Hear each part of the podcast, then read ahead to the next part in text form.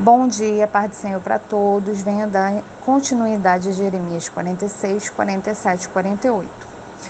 Jeremias 46 começa falando é, palavra do Senhor que veio a Jeremias. Neste, neste versículo, o profeta declara a autoridade do Senhor com respeito ao modo que ele procede com todas as nações, com todas as pessoas.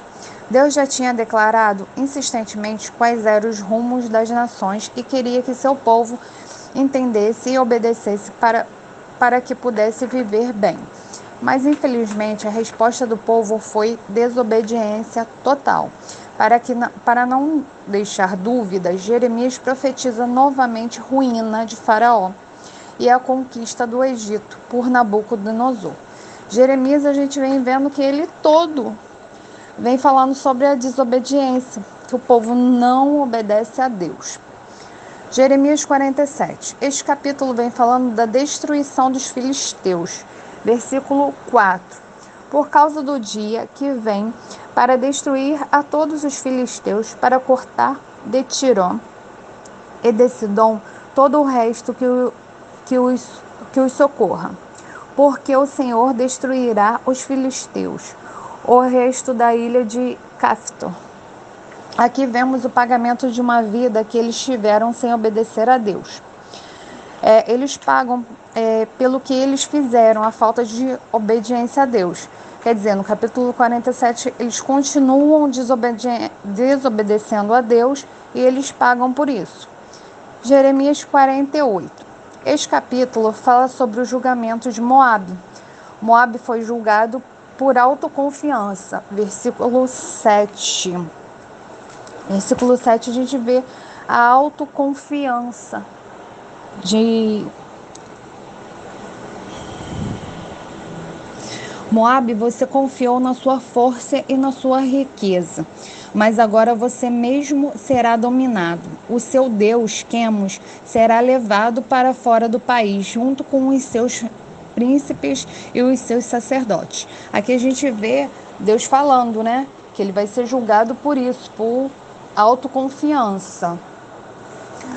Nós vemos no versículo 10 que eles fizeram uma obra de Deus desleixada, deixando de cumprir o propósito para o qual Deus tinha os chamado.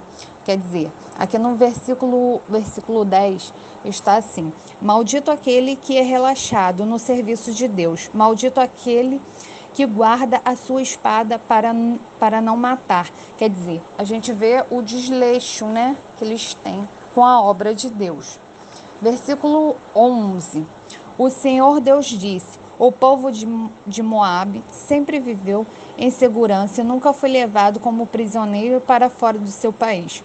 Moab é como um vinho guardado que nunca foi agitado nem derramado de uma vasilha para outra. O seu gosto nunca se estragou, o seu sabor nunca mudou. Aqui vemos que eles têm uma falsa segurança, né? Eles, eles confiam neles, na verdade, eles não confiam em Deus. Versículo 26. E o Senhor continuou: Façam com que Moab fique, fique bêbado, pois se revoltou contra mim, o Senhor Deus. Moabe rolará no seu próprio vômito e os outros zombarão dele. Aqui vemos que Deus está furioso com Moabe, porque Moabe se revoltou contra Deus. Ó, Moabe foi rebaixado por causa da sua atitude para com Israel. Assim como ridicularizou Israel, ele foi ridicularizado.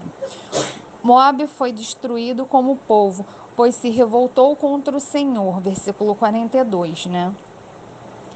Toda nação que se coloca acima de Deus é, está a caminho de destruição, porque o seu povo começa a achar que os seus caminhos são melhores que os de Deus. Além disso, é possível que o povo desobedeça às leis de Deus e peque, na ilusão de que isso não tem importância Quer dizer, nesses capítulos a gente vê que eles não obedecem a Deus, eles confiam nele, neles acima de tudo, né? Então a gente vê que a gente tem que confiar em Deus, não confiar na gente, né? Que muitas das vezes a gente confia na força dos nossos braços, confia é, em coisas que não é para confiar. E na realidade nós devemos confiar em Deus. É o que eu deixo hoje para meditação dos irmãos e que vocês continuem, dê continuidade né, à palavra de Deus. Paz do Senhor para todos.